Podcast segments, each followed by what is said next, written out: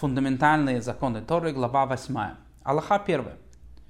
Продолжение того, что мы обсуждали в предыдущей главе по поводу чудес и знамений, которые делает пророк, в этой главе Рамбам расширяет эту тему и будет обсуждать идеи пророчества в целом и основании э, доверия к пророку в частности.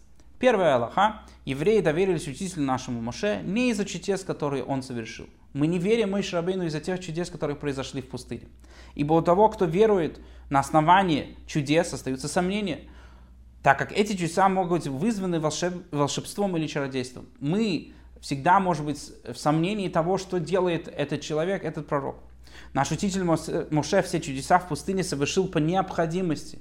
Эти чудеса не были для того, чтобы доказать нам о его пророчестве, а были для того, чтобы сделать э, жизнь евреев в пустыне легче а не для доказательства истинности своего пророчества.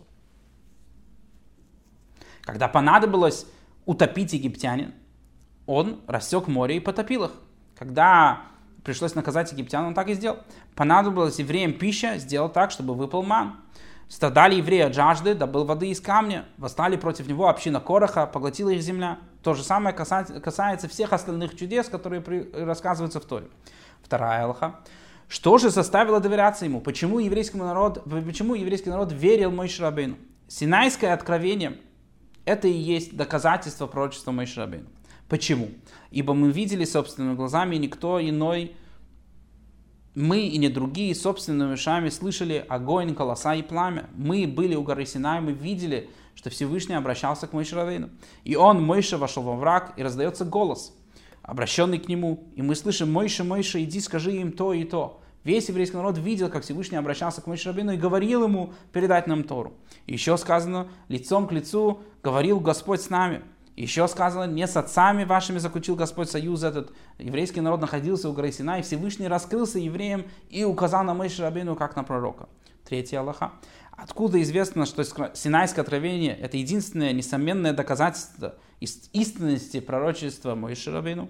Как сказано, вот приду я к тебе в густом облаке, чтобы услышал народ, как я буду говорить с тобою, и также тебе буду доверять всегда. Отсюда мы видим, что вся идея эм, пророчество Мойши, доказательство пророчества Мойши истекает из того, что мы видели, как Всевышний обращался к нему. Отсюда видно, что прежде не доверяли ему доверием, выдержащим испытанием времени, но доверя... доверие это заставляло место сомнения, потому что они верили Мойши Рабину до этого только на основании тех э, чудес, которые произошли в Египте. Четвертая Аллаха. Таким образом выходит, что те, к кому он Мойша был послан, сами стали свидетелями истинности его пророчества. И ему не нужно было давать им иного знака, потому что он и они составляли единое целое, как два свидетеля. И тут Рамбам объясняет, подобно двум свидетелям, как они доверялись Моисhe Рабейну. Это подобно двум свидетелям, видевшим нечто вместе. Ведь каждый из них свидетельствует, когда они приходят в суд, что второй говорит истину, потому что он видел то, что и я видел. И ни один из них не обязан ничего доказывать другому. И весь Израиль после Синайского откровения стал свидетелями и учителем нашего Моше. И нет ему нужды являть знамения, потому что мы все видели вместе с ним то, что происходило на горе Синай, и как Всевышний раскрылся Мойш Рабейну и говорил с ним. Пятая Аллаха. Поэтому, когда Святой Благословенный Он в начале пророчества учителя нашего Моше передавал ему возможность совершать знамения, которые нужно было совершить в Египте, когда в самом начале при горящем косте, кусте, когда Всевышний обратился Мойши Рабейну попросил его вывести еврейский народ из Египта э, и дал ему те знамения, те чудеса, которые он потом показал в Египте, а именно вода превратилась в кровь, как он кинул посох и он стал змеем, как рука его стала проказной. Э, все те э, символы, все чудеса, которые должны были быть для того, чтобы доказать условно истинность пророчества Мойши, Мойши Рабин не хотел идти, говоря и послушаются тебя, Учитель наш Мойша, зная, что у того, кто верует, на основании чудес остаются сомнения и колебания, и помыслы пытался уклониться и не пойти. И говоря, а они не поверят мне. Почему не поверят? Потому что это все основано на чудеса. И так продолжалось, пока не сообщил ему Святой Благословенный, что чудеса это необходимы для, только для того, чтобы выйти из Египта. А после исхода, когда предстанут они на той горе, исчезнут все подозрения и сомнения, потому что весь еврейский народ увидит пророчество Моисhe И я дам им знак – что воистину я тебя послал с самого начала, и у них не останется в сердце никаких сомнений.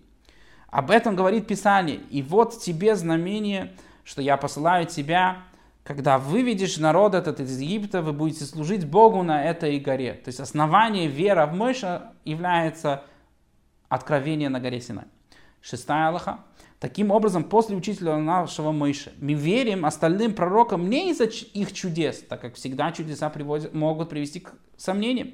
Если сделаю чудо, исполним все, что он скажет, говоря, что мы будем слушаться пророков только из-за чудес. А почему мы слушаемся пророков после Рабейну? А из-за заповеди, которые передал нам Мойши в Торе, говоря, если даст тебе знамение, его слушайтесь. Только потому, что мы слушаемся Мойша Абейну, который нам сказал, что если будут пророки после меня, если, он, если они дадут знамение, тогда их надо слушаться. И также нам заповедано выносить приговор на основании показаний двух свидетелей, как уже Рамам описывал в предыдущей главе. Хотя нам из, неизвестно, правдиво их свидетельство или ложно. Точно так же нам заповедано слушаться этого пророка, хотя нам неизвестно, истинное это чудо или плод колдовства и чародейства, если мы не знаем, как человек сотворил это чудо, если мы знаем, что он мудрец, если мы знаем, что он праведник, если знаем, что он пророк, мы ему доверяемся, так как так указал нам Мойше, Мойше Рабину в Торе. Седьмая Аллаха. Поэтому, если появился пророк и совершил великие чудеса и знамения, и собирается противоречить пророчеству учителя нашего Мойша, не слушается его. И тут является одна из основ веры, которая описывается здесь в этой главе, идея того, что Тора не может быть изменена. И поэтому даже если приходит пророк и говорит, что на основании того чуда, которое мы увидели, что он сотворил, надо теперь отменять какой-нибудь закон Торы, отменять что-то из пророчества Мойши Рабейна, которое является письменной Тора, конечно же, мы его не слушаемся. И мы точно знаем, что а, совершенные им, колдовство или чародейство. Ведь пророчество учителя нашего Мойши не основано на чудесах, чтобы мы сравнивали, чье из чудес больше – но мы своими глазами видели и своими ушами слышали то, что слышал он, и мы знаем, что пророк Моисhe Рабейну является основой Торы, и на основании этого мы исполняем э, пророчество последующих поколений. Восьмая Аллаха. На что же это похоже? На свидетелей, дающие показания человеку, который сам все видел своими глазами. И они рассказывают совсем не о том, что видел он. Другими словами, человек придет в суд, и ему будут свидетели рассказывать, что ты видел совсем что-то другое, понятно, что он не должен их слушаться. Не верит он им и знает точно, что это уже свидетели. Девятая Аллаха.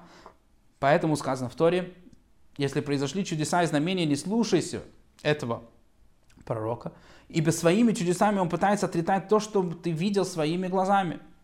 А так как мы верим знамениям только в силу заповеди, только потому, что мы получили от Мойши, то как же мы можем принять это чудо, этого чудотворца, отрицающего пророчество Мойши, которое мы сами видели и сами слышали?